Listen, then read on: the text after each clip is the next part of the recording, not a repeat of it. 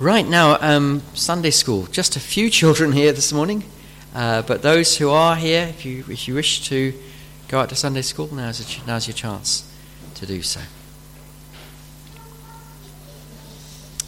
And if the rest of us, please, could turn back to that passage in Matthew um, that we read. Uh, we won't read it again because we have read it already. Uh, but Matthew chapter 25 and verses 1 to 13. And uh, I will just uh, ask for God's help as we come to consider this passage now. Oh Lord, now we do pray, please help me to, um, uh, to preach, teach your word well. Bless the children as well, speak to the children. And Lord, we pray that uh, your word will speak to us all. Any who do not yet know Christ will be led to Christ.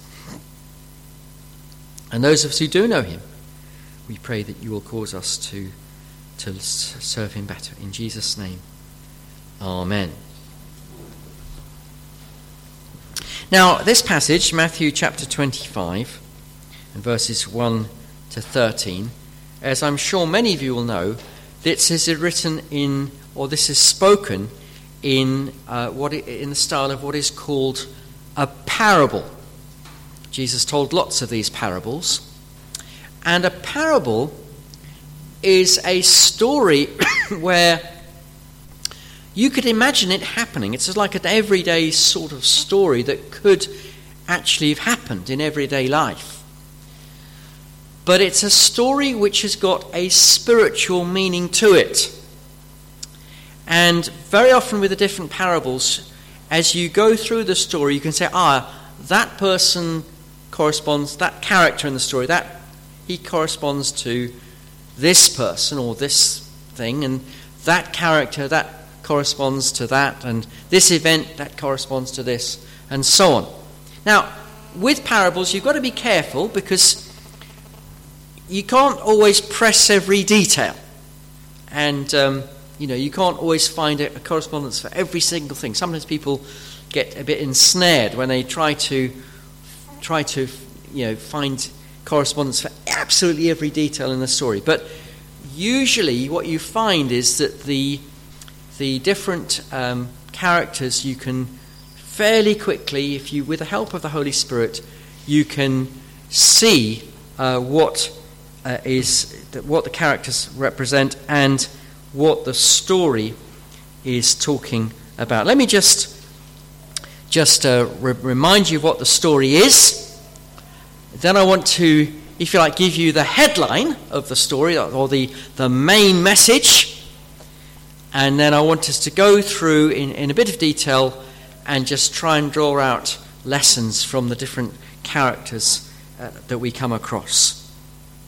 So here's a story that Jesus told about ten virgins whose job it was, it would seem, we don't know, he doesn't expel this out, but it seems that they were to have an official role at a wedding. Uh, we, we in, in, our British culture, we think of bridesmaids, uh, and they would attend to the bride. But these were, these were virgins who would attend to the groom or would help the groom in some way at the wedding. It perhaps, since they were bearing lights, perhaps the idea is, of course, in those days they didn't have electric lighting.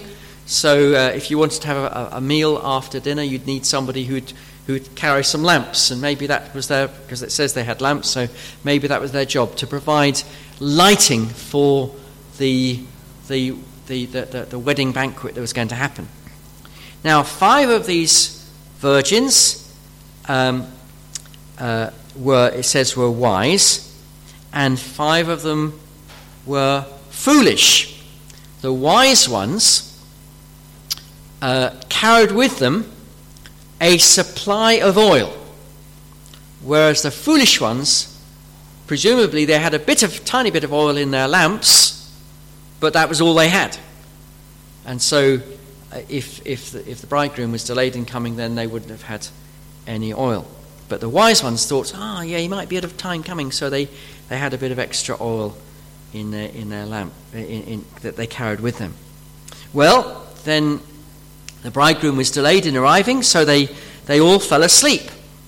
But then after midnight, there was a shout at the bridegroom's coming. So they, they, they woke up. But at this time, the foolish virgins realized that they were in trouble. The whole point they were there was in order to shine their lamps at the wedding. But their lamps were going out. They hadn't brought any oil with them. So they asked the, the wise virgins, Could you spare some of your oil for us? And the wise virgin said, No, we can't, because if we give you our oil, we won't have any for ourselves. You'll have to get your own oil. So the foolish virgins went off into town to try and get some, some oil for themselves. But while they were out, while they were going, the, um, the, uh, um, the, the, the, bridegroom arrived, and uh, so um, the bridegroom came, and, and the wise virgins went into the wedding banquet. The door was shut. But then, a little while later, the foolish ones turned up. And they hammered at the door, let us in. But the bridegroom said, I tell you the truth, I don't know you. And Jesus closed the parable with a warning. He said, Therefore, keep watch because you do not know the day or the hour. So let me. What's the, what's the big lesson?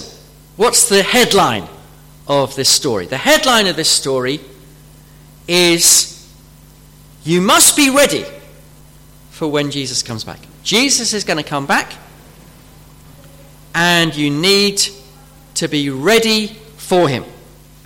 You don't know when he's going to come back. He could come back at any time. And if you're not right with him when he comes, you'll be too late.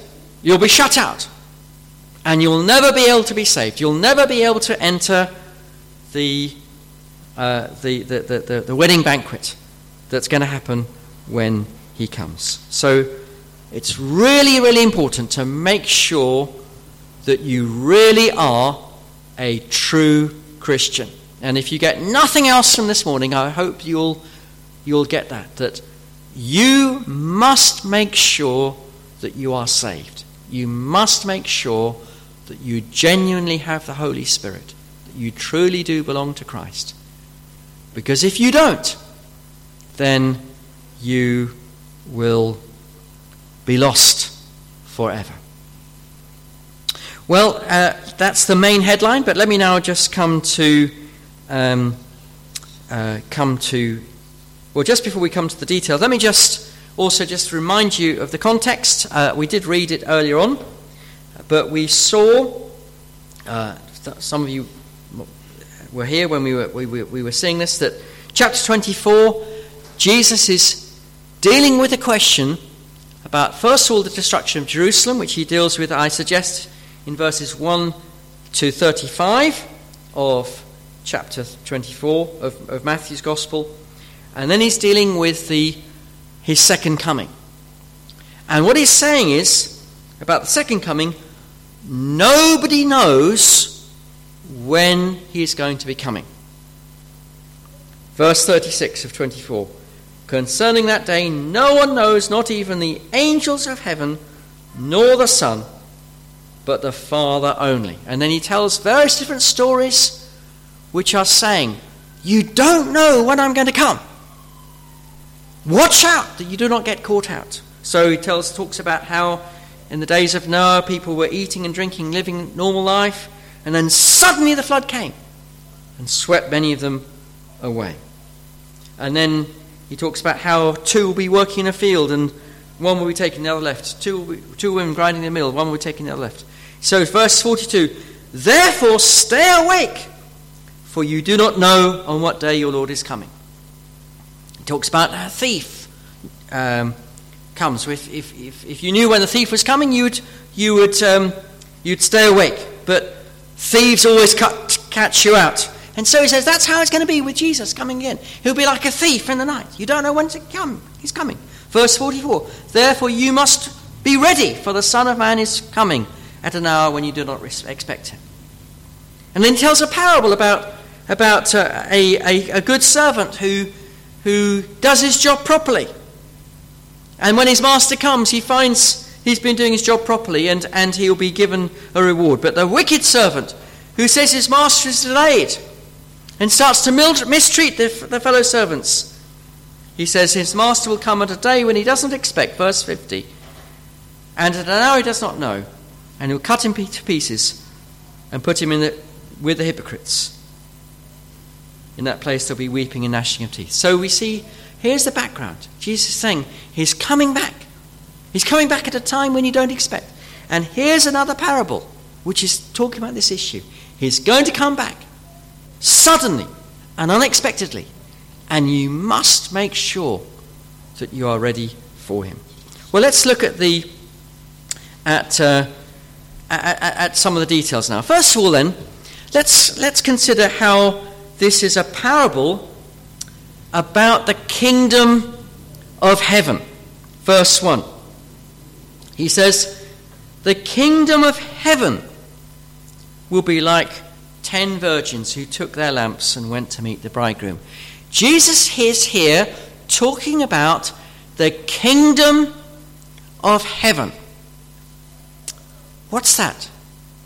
It's the rule of God in people's lives. Now, to understand about the need for the kingdom of heaven, perhaps it might be helpful for me just to remind you of the position this world is in, or was in, before Jesus established the kingdom of heaven. This world was under the rule of Satan. Adam and Eve were enticed into sin, and Adam and Eve, having been enticed into sin, men and women from then on in have been under the thumb, as it were, of Satan. They've been deceived by him, and they've been living in rebellion against God all these years. And Satan has been dragging people off to hell having enticed people into rebelling against God, they live their lives as sinners and then they land up going to hell. But God has broken into this world and set up an alternative kingdom, an alternative rule, using the Lord Jesus Christ as that king. And that was announced by Jesus as he did all his great miracles and as he preached he preached the kingdom of heaven, and people started to believe in him as he was on earth. Then Jesus died on the cross, and he was raised from the dead and taken back up to heaven, and the Holy Spirit was poured out. And now people could start to experience in power the kingdom of God in their lives. And people started to be rescued from the kingdom of Satan, be brought in large numbers into the kingdom of the Lord Jesus Christ. Up to then, just a few people had been saved under the Jewish religion, but now lots and lots of people started coming to Christ and experiencing the Holy Spirit in their lives. And then what's going to happen is that Jesus, who is the King in heaven and who's seated at God's right hand, he is going to come again. And when he comes, all his enemies will be destroyed, and his kingdom will be established on earth. And all those who belong to him will enjoy his rule and will enjoy the, the, the, the, the wonderful new world that he's going to bring in. So, uh, we're talking then about the kingdom of heaven. Now, next thing we see is we see that Jesus is the bridegroom. Let's read verse 1 again. Then the kingdom of heaven will be like ten virgins who took their lamps to meet the bridegroom. Who does the bridegroom in this story represent? Answer clearly Jesus. In many places, in fact, Jesus is spoken of as the bridegroom. And Jesus is spoken of as his bride. Sorry, the church, thank you, correcting me. The church is spoken of as the bride of Christ. So uh, for example, chapter 22, you've got the parable of the wedding banquet, and uh, verses 1 to 14. And again, Jesus, that you've got the father who's holding this banquet, and the, the, the son, the bridegroom for which that banquet is held, is, is Jesus. And uh, uh, and and uh, in Ephesians chapter five, we read about how how Jesus, uh, how the church is is is the bride of Christ, and Jesus is the bridegroom. Revelation 19, verse 7 says, Let us be glad and rejoice and give him the glory, for the marriage of the Lamb has come, and his wife has made herself ready. So Jesus is that bridegroom. Now, just before we go any further, just think about this. If you are a true Christian, you are part of the church of the Lord Jesus Christ, the bride of Christ. You've been joined to Christ, and one day that union will be, as it were, consummated when Jesus comes again. You may or you may not be married in this world. But don't worry if you're not married because you're part of the bride of Christ. And you will know that wonderful union with Christ when he comes. Now let's go on then to the third thing and think about the next thing, think about the virgins. Who are these virgins? Let's read verse 1 again. The kingdom of heaven will be like ten virgins who took their lamps and went to meet the bridegroom. So, who are these virgins? Well, I would suggest to you that these virgins represent.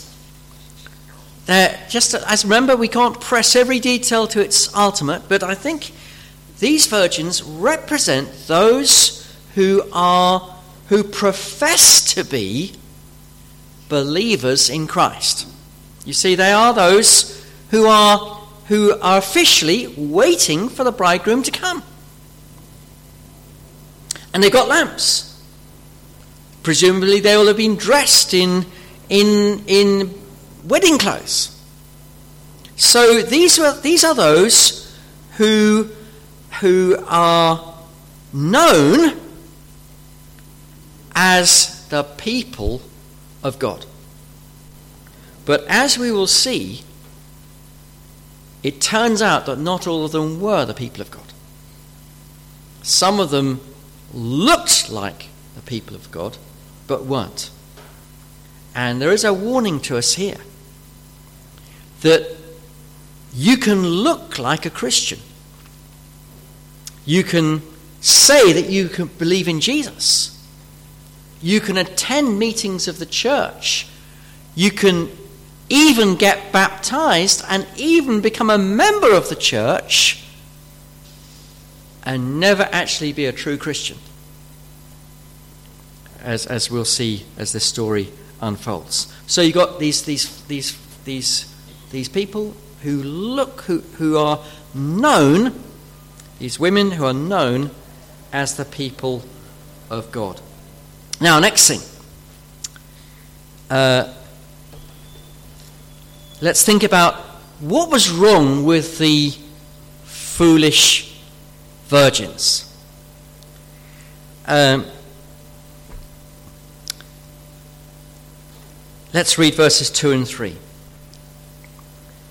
It says, Five of them were foolish, and five were wise. For when the foolish took their lamps, they took no oil with them. But the wise took flasks of oil in their lamps. So, what was it that differentiated the wise virgins from the foolish ones? Well, the answer is that the wise virgins had with them a supply of oil. But the foolish virgins they had a little tiny bit of oil in their lamps, but they didn't have a supply. They didn't have a source of oil. Now, what, this raises another question then. What is the oil? What does that represent? Well, I'd suggest to you that the oil represents the Holy Spirit in a person's life. Oil is often used in the Bible to represent the Holy Spirit. For example, in Zechariah, God gives, in the prophet, book of the prophet Zechariah, God gives Zechariah a vision of a lampstand. And uh, this lampstand has a bowl on either side of it, and above that lampstand are two olive trees. And what happens is that the olives are going from the trees into those bowls, and the bowls, and then they're producing oil which is being fed down pipes into the lamp, which then is kept, is kept burning continuously. And God says to Zechariah, when he shows him that vision, he says, Not by might, nor by power, but by my spirit, says the Lord of hosts. So the oil that's going from those olive trees, going down through into the bowls, down the pipes into the, the lamps, which keeps the lamps burning, God says to Zechariah, represents the Holy Spirit. And so, in this story, I would suggest to you that the, the wise virgins are the ones who have a supply of the Holy Spirit in their lives. Whereas the foolish virgins, they may have experienced something of the Holy Spirit in their lives, but they've never been born again. They don't have that supply of the Holy Spirit. They don't have that source of the Holy Spirit within them. Now, this ties up with what Jesus said as recorded in John chapter 7 and verses 37 and 30 to 39, where he said, where we read this On the last day of the feast, or the great day, Jesus stood up and cried out, If anyone thirsts, let him come to me and drink. Whoever believes in me, as the scripture has said, out of his heart will flow rivers of living water. Now, this he said about the Spirit, whom those who had not believed in him were to receive for as yet the Holy Spirit had not yet been given because Jesus had not yet been glorified. So Jesus says, the person who comes to him, what will happen is a fountain will open up within that person. Of the fountain of the Holy Spirit. The Holy Spirit will be continuously pouring up out of this person. And John tells us that when talking about this, this fountain of living water, John says that he's talking about the Holy Spirit.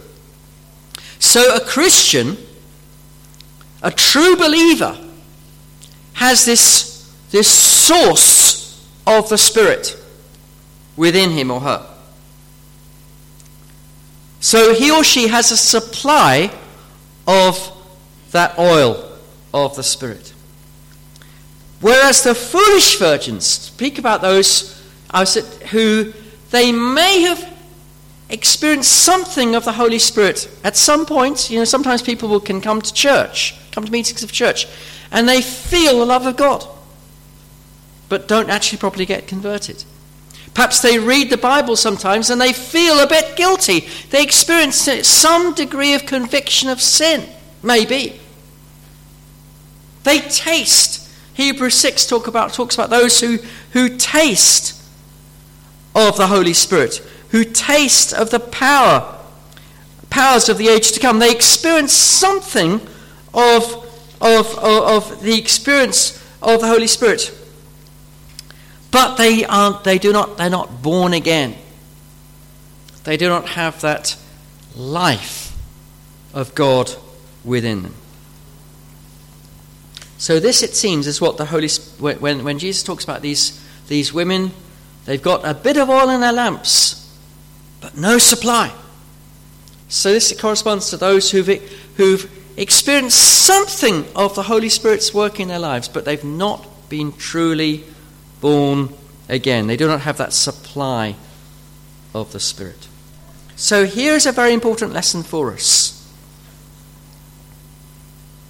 You can look like a Christian outwardly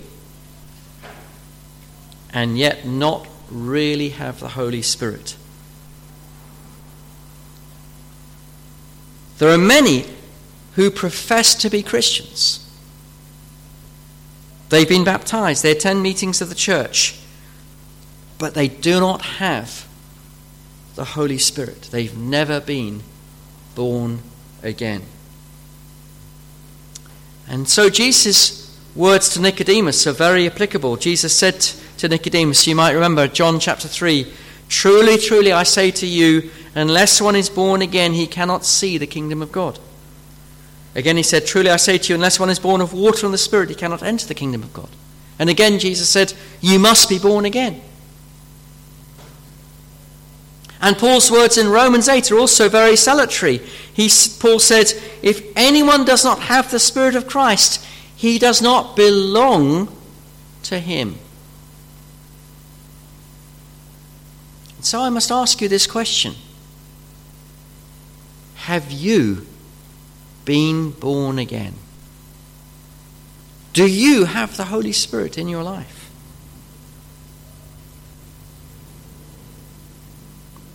Or are you just assuming, well, I must be okay because I go to church. I must be okay because I read my Bible. I must be all right because I know lots of Christians. This story tells us that if you, if you look like a Christian but don't have the Holy Spirit, then you are a fool. You're assuming that you'll get into heaven on the final day when you will not do so. Is there anything you can do about it? The answer yes. At the moment, you can. You can come to Christ. You can ask Christ to save you. You can say to Him, Please give me the Holy Spirit. Please cause me to be born again. Remember that verse I've just read. If anyone is thirsty, let it, Jesus said, let him come to me and drink. Whoever believes in me, out of, out of his heart will flow rivers of living water. Come to Jesus. Believe in Jesus. Seek him for his spirit that you might not be a foolish virgin, but you might be a wise one. Well, now let's move on then to see the next thing. Next thing to see is that uh, that uh, the bridegroom was delayed in coming. Verse 5. As the bridegroom was delayed, Jesus, the bridegroom, is delayed, he says. You're going to be delayed. Now, this tells us something very important. It tells us that Jesus taught us that he wasn't going to come back immediately. You see, there are some people who, who make out that Jesus somehow erroneously taught that he was going to come back within the lifetime of his hearers. And the verse they often point to is actually verse 34 in the previous chapter, where he said, Truly, truly, I say to you, this generation will not pass away until all these things take place. And they say, Ah, Jesus was saying that he wasn't going to come, that, that he was going to come back within the lifetime of people, the people are there. But in fact, as I, as I, as I um, suggested to you, that in fact, the whole of that section up to verse 35 is talking about the destruction of Jerusalem. Jesus is saying, this generation will not take, pass away till all these events to do with the destruction of Jerusalem have taken place. But in terms of his second coming, what he's saying is he is going to be delayed. He says that here in this passage, in this parable of the virgins. It also he also teaches it uh, in chapter chapter um, chapter 40, chapter 24, verse 48, the parable of the wicked servant. He says, the wicked servant says, My servant is delayed. My master, sorry, my master is delayed. Teaches it also in the parable of the talents. The, the, the person, chapter 25, verse um, 29, the master who gave the talents uh, went away. And, uh, and, and, and uh, he came back after a long time. No, verse 19, excuse me. After a long time, the master of those servants came and settled accounts. So we should not be surprised if it's been nearly 2,000 years since Jesus went back up to heaven. We shouldn't think, oh, the Bible has failed. Jesus got it wrong. No. He told us it'd be a long time. That's not, that's not a surprise at all. But then the next thing we see is how the, bride, the bridesmaids fell asleep. Uh, it says in uh, verse um, 5 As the bridegroom was delayed, they all became drowsy and slept. Even the wise virgins, who were anticipating that the master might take a long time and, and had a plentiful supply of oil, even they fell asleep.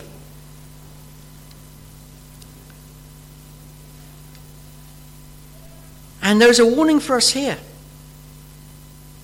Because we are in, in, told, told lots and lots of times in the scriptures that we need to be awake spiritually. Look back again to verse 42.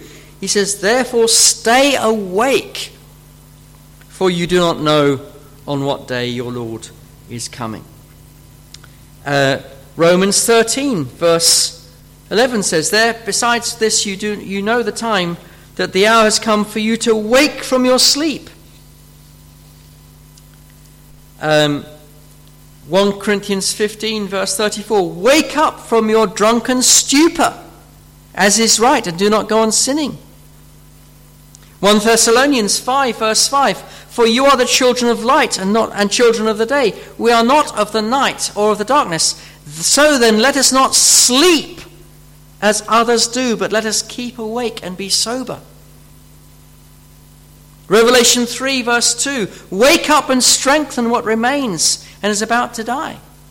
We see here many exhortations in the scripture that we should be awake. We should not follow the, the, the, the, the pattern of, of, these bridesmaids here, these, these virgins.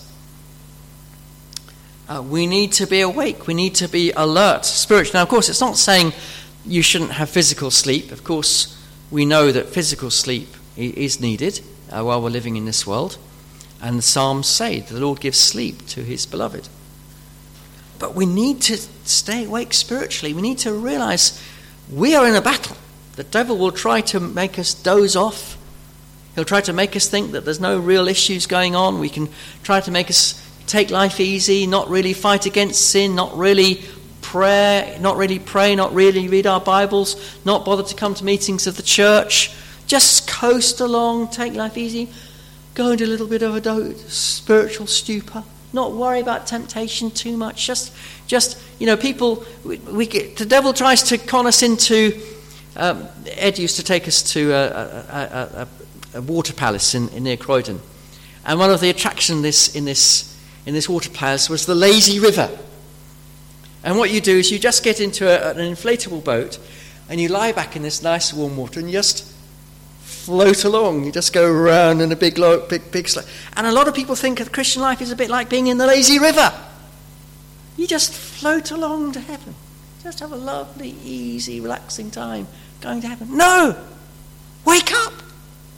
We've got work to do. We've got prayers to, praying to do. We've got evangelism to do. We've got, we've got sin to fight against. We've got the devil to fight against. We need to be on our guard and be ready because Jesus is coming back at any moment and we need to be on our guard spiritually. Well, then we see, then, next thing is how when Jesus comes again, he will take many by surprise. Uh, verse 7. Verse 6, I mean. But at midnight there was a cry Here's the bridegroom, come out to meet him. Then suddenly, you know, these, these, these women who've been slumbering, suddenly, you know, oh, what's going on? What's, what's the noise? What's the, what's the big fuss? And oh, oh, oh, oh, the bridegroom's coming. Jesus is coming will take many by surprise. And as we've just quoted already from Matthew 24, second half of Matthew 24, that's the teaching there. on at many points, Jesus keeps on saying he's going to come suddenly. He's going to come suddenly. He's going to take people by surprise. He'll come at a time when no one is expecting. He'll come like a thief in the night. And it's not just Jesus who teaches this. 1 Thessalonians chapter 5 verse 2 says, "For you yourselves are fully aware that the day of the Lord will come like a thief in the night." 2 Peter 3 verse 10, "But the day of the Lord will come like a thief." Revelation 16:15, "Behold, I am coming like a thief." He's going to come at the time that people are not expecting. That's the whole point about thing about that when Jesus talks about people at the time of Noah. What was happening at the time of Noah when the flood came? Well, the answer is that life was totally normal. They were working, going off to work, coming back from work, going to the fields, working in the fields, getting married, living totally normal lives as far as they were concerned. Life was totally normal. And then suddenly, bang! The floods came and swept them all away. And that's how Jesus that's how it will be when people when he comes. Everybody were just going about their normal lives, their normal work. And then suddenly he will come and people will be swept away. Now, next thing. Let's learn from verses 7 to 9 about how the foolish virgins tried to piggyback on the back of the wise virgins. Then all those virgins rose and trimmed their lamps. And the foolish ones said to the wise, Give us some of your oil, for our lamps are going out. But the wise answered, Since there will not be enough for us and for you, go rather to the dealers and buy for yourselves. You see, the foolish virgins assumed that they could get by using the oil of the wise virgins. Maybe that's why they hadn't bothered to bring any oil with them in the first place, because they thought, well, it doesn't matter because they've got some oil, so if the worst comes to the worst, we can use their oil.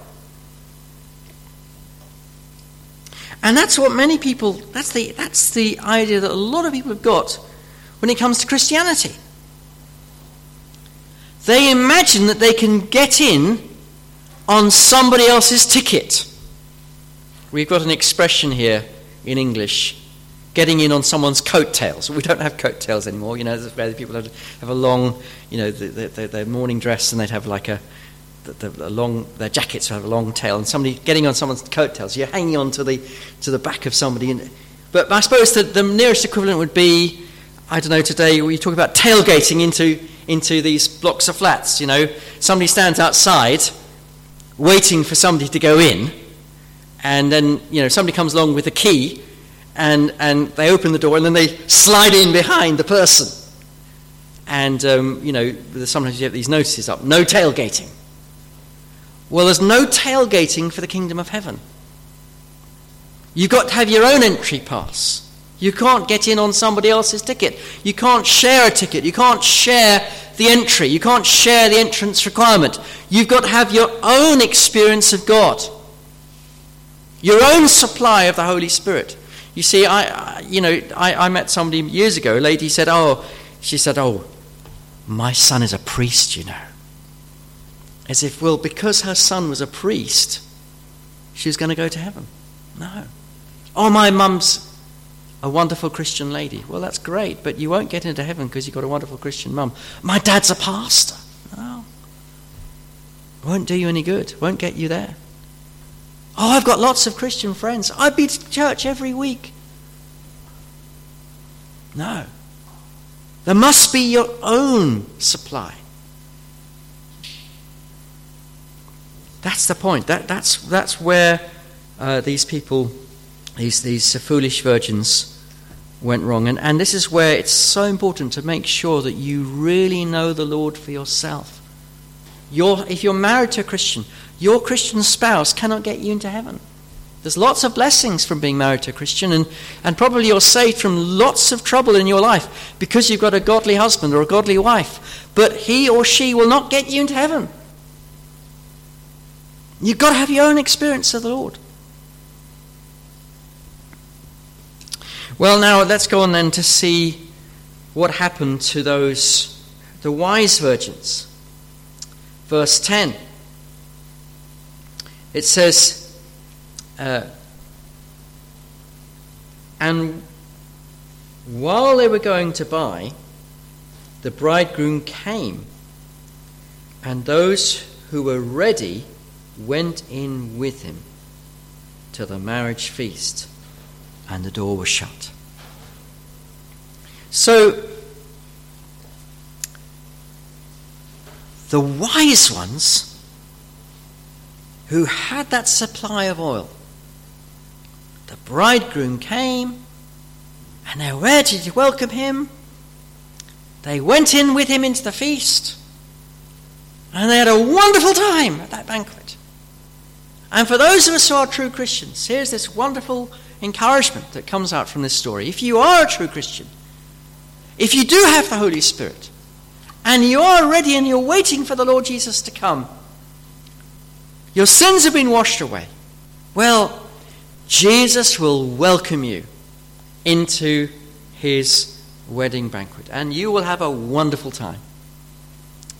And uh, many places talk about, in the scriptures, talk about, about, about the, the world life to come as like this marvelous party, this marvelous banquet. No more crying, no more illness, no more pain, no quarrels, no misunderstandings, perfect fellowship, no tiredness and weariness. In the presence of the Lord, enjoying Him and enjoying His people and enjoying the new creation forever and ever, without it ever getting boring or wearisome or, or dull. An inheritance that can never perish, spoil, or fade. A wonderful day waiting for those who belong to Him. But the next thing is those who were not the Lord's, they got shut out. Let's read from the end of verse 10 on into verse 11 now. And the door was shut. Afterward, the virgins came also, saying, Lord, Lord, open to us. But he answered, Truly I say to you, I do not know you. You see, these virgins had left it too late to go and get their oil. The shops were shut, the middle of the night. Presumably, they must have come back empty handed. But they still tried to get, oh, open for us. Too late. The door's shut. I don't know you. And this is the tragedy that there are lots and lots of people who think, well, I'll worry about that problem when I come to it. I've, I cannot remember how many people I've been, when I've been talking to about the Lord, I say to them, What's going to happen to you when they die? When you die? They say to me, Ah, oh, don't worry, son. I'll face that problem when I come to it. Too late. Once you're dead, it's too late. Or once Jesus come back again, it's too late. The only opportunity to be saved is now. At the moment, the door to heaven is wide open. At the moment, you can come in.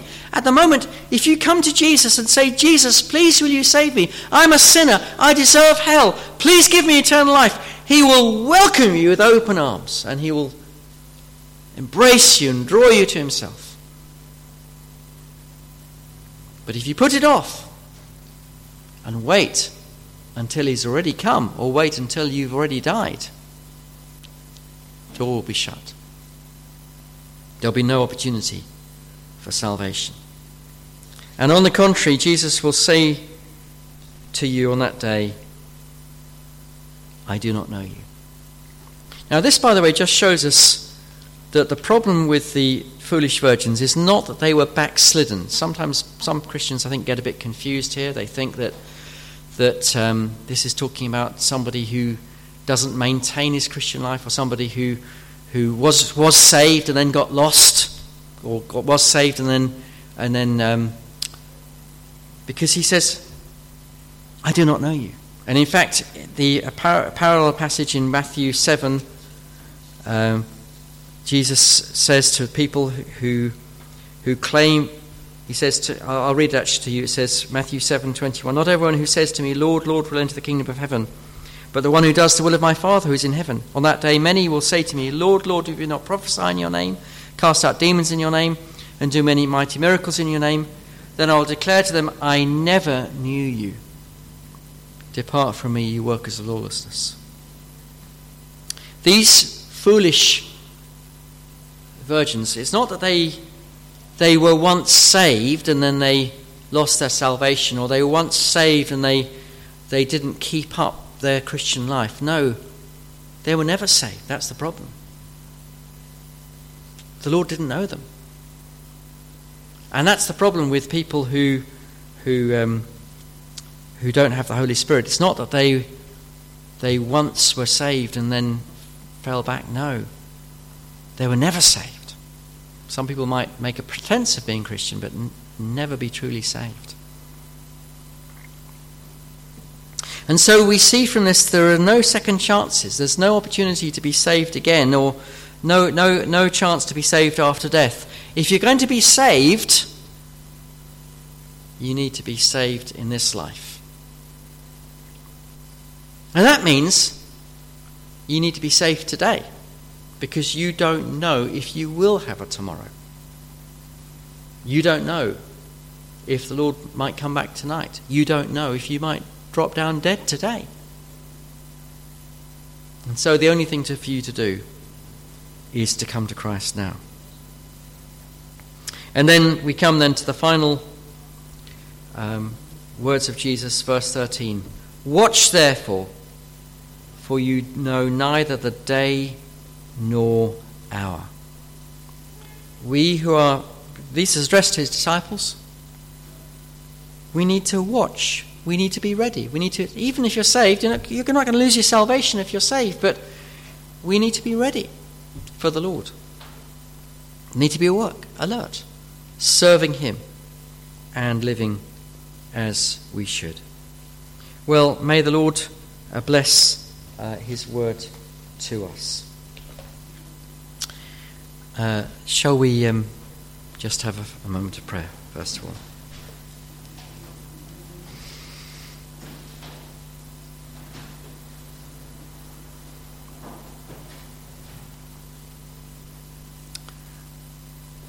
Oh Lord God, we do thank you so much for your grace to us.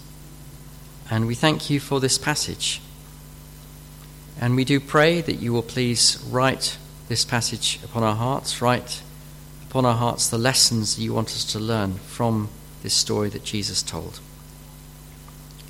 We pray that if there are any among us here who, at this point in time, do not have the Holy Spirit, have not been born again, we pray that you will move them to come to you to receive your salvation and to receive the Holy Spirit. And Lord, we pray that those of us who do belong to you, we pray you'll help us to be alert and to uh, live in the eager expectation of Jesus' imminent return. We pray these things through our Lord and Saviour Jesus Christ. Amen.